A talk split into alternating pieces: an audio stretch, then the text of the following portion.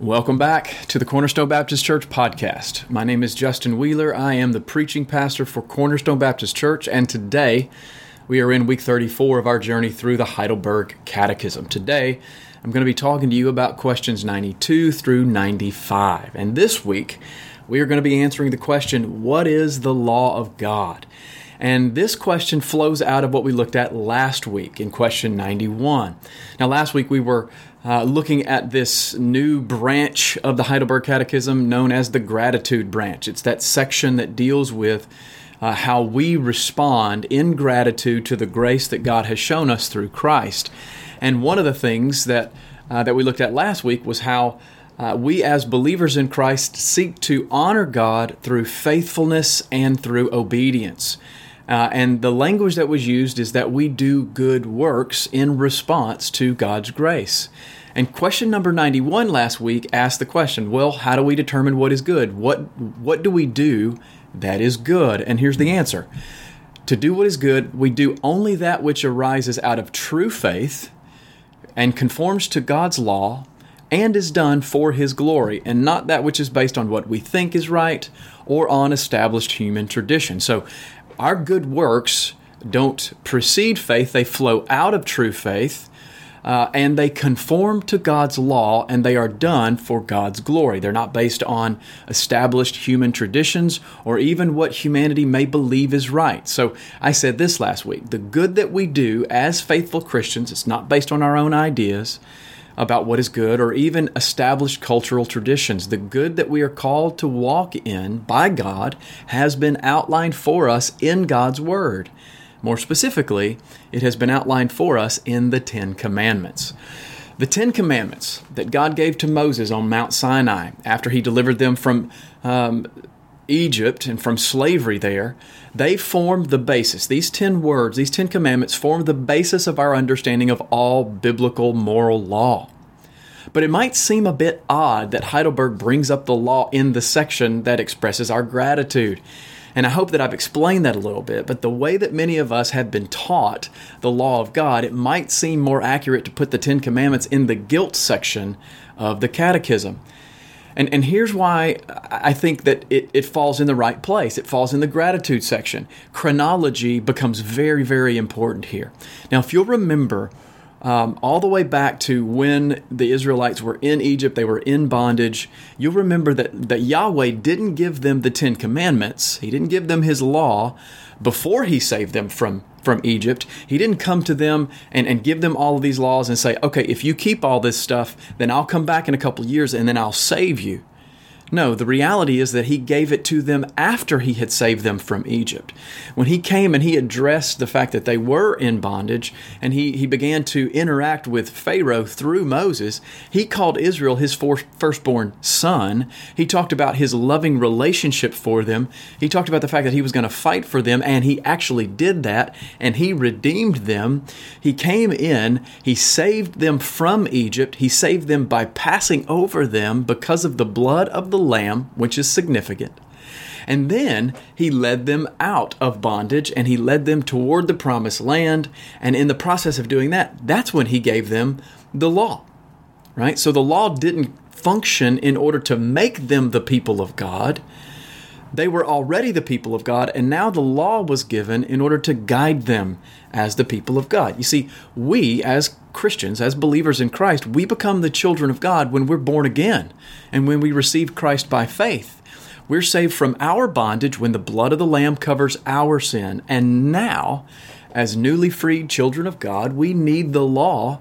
We need God's Word to guide us in this world so that we can obey our Father and serve Him with our lives. So the law wasn't given in order to make us the people of God, it was given in order to guide us as the people of God. And therefore, to address the Ten Commandments in the gratitude section makes perfect sense. We've already received His grace and we're walking in His grace, but we're walking in such a way that we want to do good and we want to please our Heavenly Father.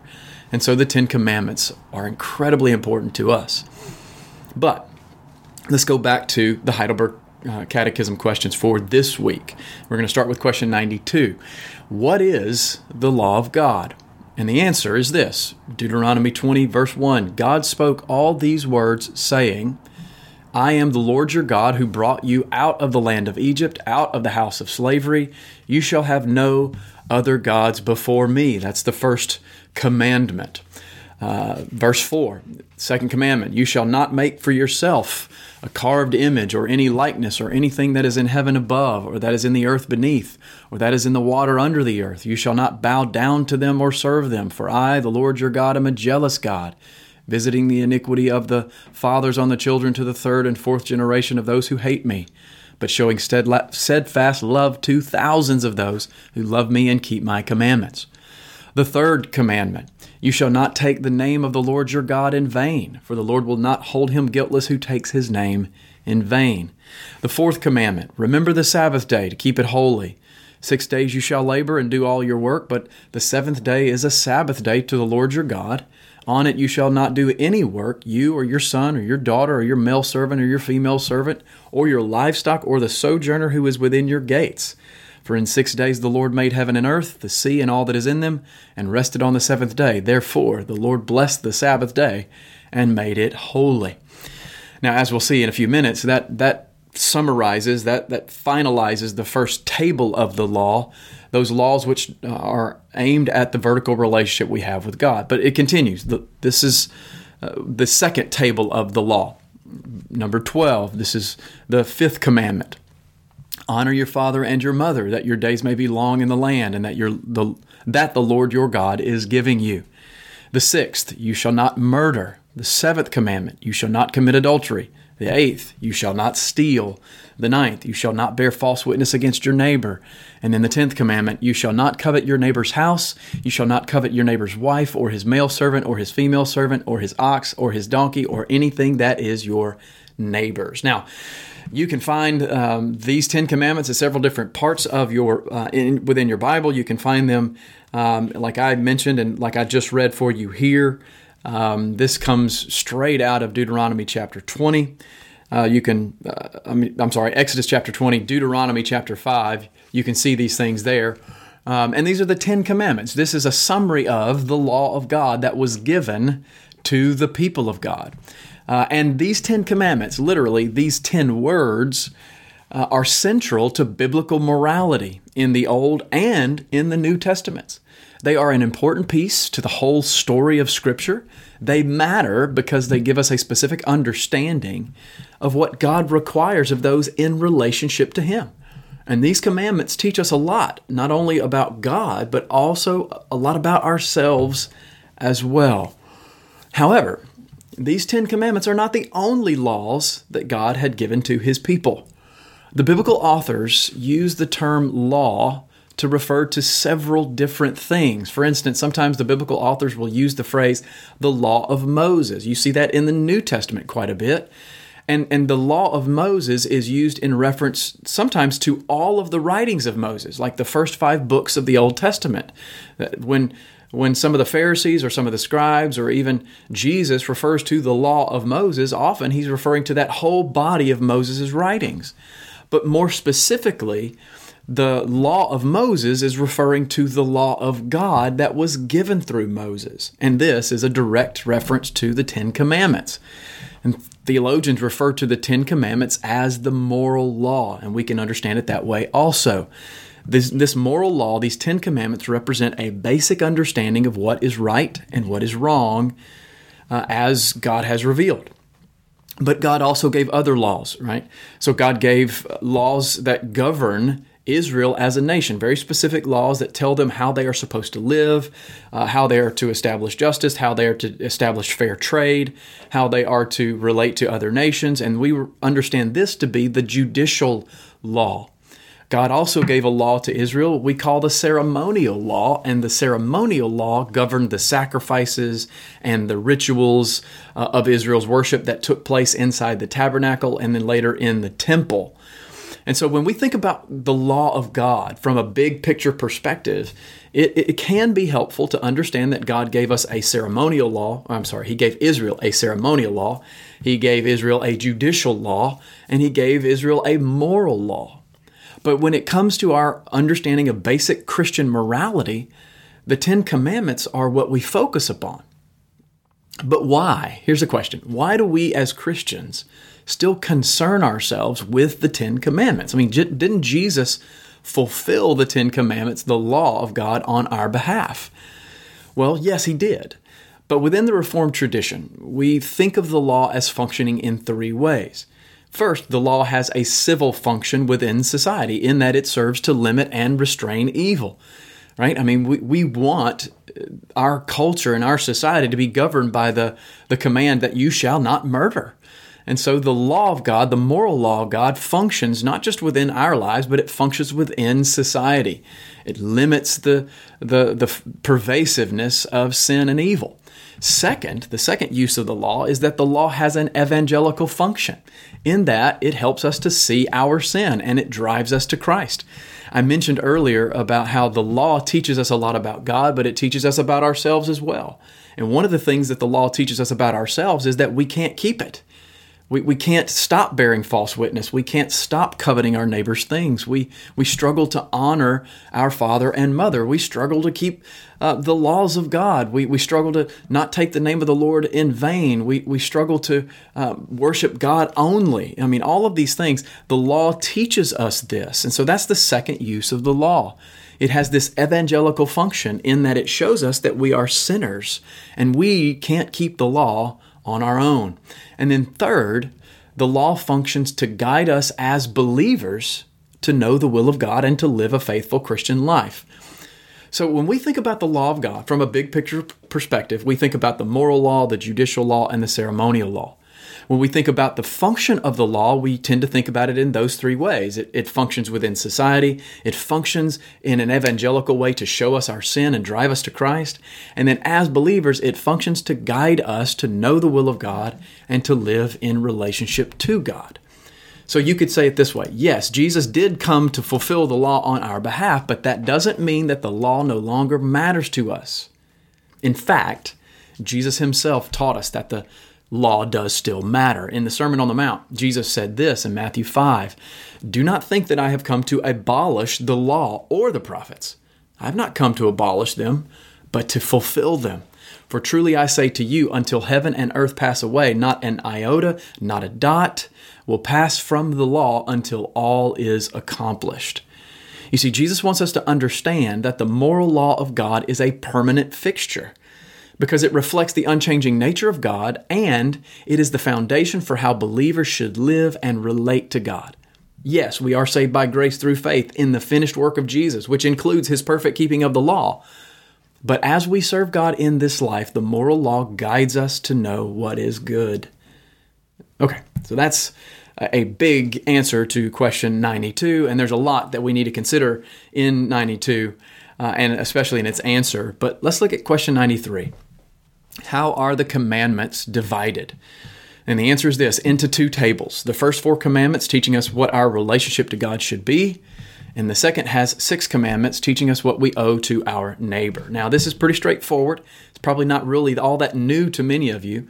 Um, the commandments on one side, the first four, reflect the vertical relationship to God, while the commandments on the other side of the table uh, the, the other six reflect the horizontal relationships that we have with other people. And I believe that this division of the law into relating to God and relating to man is supported and even summarized by Jesus when a Pharisee answered him this question.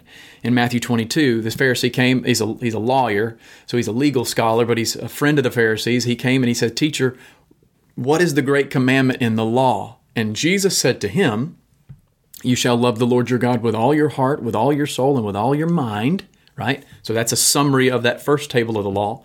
And then this is the great uh, this is the great and first commandment Jesus says, and the second is like it, you shall love your neighbor as yourself. On these two commandments depend all the law and the prophets. So there you go. Uh, it's pretty straightforward. There's a there's a table of the law relating to God, a table of the law relate, relating to our neighbor, and Jesus seems to support this breakdown of the law, this division of the law. Uh, question 94 What does the Lord require in the first commandment? So now that we have a basic understanding of the law and the commandments, let's look at the first one. What does the Lord require in the first commandment? And here's the answer that I, not wanting to endanger my very salvation, avoid and shun all idolatry. magic, superstitious rites, and prayers to saints and other creatures. That I sincerely acknowledge the only true God, that I trust Him alone, that I look to Him for every good thing, humbly and patiently, that I love Him, fear Him, and honor Him with all my heart. In short, that I give up anything rather than go against His will in any way. Now, in a recent sermon on persecution, I talked about the fact that we aren't persecuted as Christians simply because we worship Jesus. We're persecuted because we worship Jesus only. If we worshiped and celebrated the sexual revolution of our culture alongside our worship of Jesus, then the culture wouldn't have as much of a problem with us. If we caved to opposing pressures to add a couple of secular principles and standards to our Christianity, then we wouldn't face so much opposition. Now, the reason I said that and the reason I bring it up here is because there's a connection there. Uh, the reason that we worship Jesus alone is because we're commanded to worship God alone. And the temptation and tendency for us to try and serve two masters, it's just there in our hearts. But God makes it very clear from the very beginning that He will not share His glory. God calls for complete devotion, not shared devotion. And in fact, anything less than complete devotion is idolatry. Now, what is idolatry? Well, that's that's where question number 95 comes in. What is idolatry? Well, idolatry is having or inventing something in which one trusts in place of or alongside of the only true God who has revealed himself in his word. Now, I'm just going to kind of bring, you know, bring these two things together. Uh, question 94 95 and the answers there. Idolatry was a huge problem for Israel in the Old Testament. If you read your Bible, you'll see it. They were constantly tempted to give their devotion to some pagan deity that promised health or wealth or prosperity or victory in battle or you know you name it right and and when they came into the promised land the, the israelites were commanded to rid the land of all of the previous gods and idols and they were to take down the temples uh, the, they were to take down the high places uh, where false gods were worshipped but God's people were completely unsuccessful in that. They, they could not rid their lives of idols. And in many cases, we're, we were unsuccessful in that as well. We might not bow down and worship idols. Uh, we may not pray to some false deity, but we give our devotion to things that take God's place in our hearts. Now, to be honest, to be clear, idolatry still exists in the world in every form, and it is still a temptation for men everywhere. Um, if we can, I can drive right down the road and take you to a pagan temple that, that, that is placed in the city limits of Sachse. And outside that temple, there are literally idols to Buddha. And people go there and they worship and they pray and they bow down to a false god. Um, there are idols all over this country. There are idols all over the world. So that that tendency that Israel had to want to have their Yahweh and have a little bit of Baal too, that, that tendency is still within us. Um, it's just a problem. It's a problem all over the world. But it's still a problem for us too, and maybe not in the same way that you think. Yes, you might not bow down to a little shrine in your home or your office, but the temptation for us to give our devotion to something other than God, to other than Christ, is, is still a temptation. And personally, I think John, uh, 1 John chapter 2, is a fair summary of the type of idolatry that we most naturally see in, in American culture today. Here's what John tells us in 1 John chapter 2. He says, Do not love the world or the things in the world. If anyone loves the world, the love of the Father is not in him. For all that is in the world, the desires of the flesh, the desires of the eyes, and the pride of life, is not from the Father, it's from the world, and the world is passing away along with its desires but whoever does the will of God abides forever. So when John uses the term love here, and then he, he kind of pits our love for the world against our love for God, we have to understand that he's talking about something much deeper than just our emotions, our affection. He's talking about, about a type of affection that looks like worship and often motivates worship, which means John is saying that loving the world here is a form of idolatry. John isn't saying that we should not love the people of the world, and nor is he saying that we shouldn't care for the earth itself.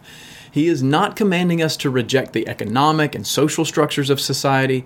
What he is saying is that we should not love the worldly attitudes and the worldly values that are opposed to God. I mean, John's talking about the things that uh, appeal to our flesh, the things that look good to our eyes, the things that make us proud. John is saying those things get in the way of desiring the things of God, uh, being proud of what God has done, and finding our hope and confidence in God. John is not talking uh, about the, the world in the sense of the people and the structures. He's talking about the world as it affects our heart. John is talking about the world that does not recognize God, the world that does not recognize Jesus, the world that does not um, recognize the Bible, the world where, where God does not rule. He's talking about the world that is set against God and God's purposes in Christ. And this world is still contending for our love today. Um, it, it, would be very easy for us to live our lives uh, only for what this world affords, to to have as much as we can get, uh, to enjoy all of the pleasures, uh, whatever those pleasures may be, whether they be sexual pleasures or visual pleasures or the, the, the, foods of the world. It would be very easy for us to live our lives just consumed by the entertainment of the world and the things that this world affords. But God calls us out of that to give Him our lives, to serve Him with our affections, to serve Him with our money, to serve Him with our time and our energy, uh, to serve Him with the way we eat and the way we drink and whatever we may find ourselves doing. You see, not much has changed since the days of the Scriptures. Not much has changed since John's day, where he wrote 1 John chapter 2 the thoughts and the attitudes and the morals of our world are still trying to gain our deepest love. And John doesn't say that we should hate the world, but that we should withhold our love from it. So essentially, there's this there are two things vying for our affection, our total devotion, and our worship God and something else. In this case, John says it's the world. But only God, only Yahweh, only our Creator, only our Redeemer, only our Savior deserves the type of love from us that looks like worship and that causes us to worship and serve Him. And that's what this whole catechism is all about. And that's what the first commandment's all about. Now, over the next several weeks, we're going to walk through each of these 10 commandments to learn how they still apply to our lives today. So I hope that you'll join me again next week as we look at Lord's Day 35, questions 96, 97, and 98. Now, if you want to learn more about Cornerstone Baptist Church, you can find us online at cornerstonewylie.org. You can follow us on Twitter or Instagram uh, at CBC Wylie, and you can find us on Facebook at facebook.com slash cornerstone Wylie. You can also subscribe to this podcast on iTunes or Google Play to stay up to date on all the new content. Thank you so much for listening.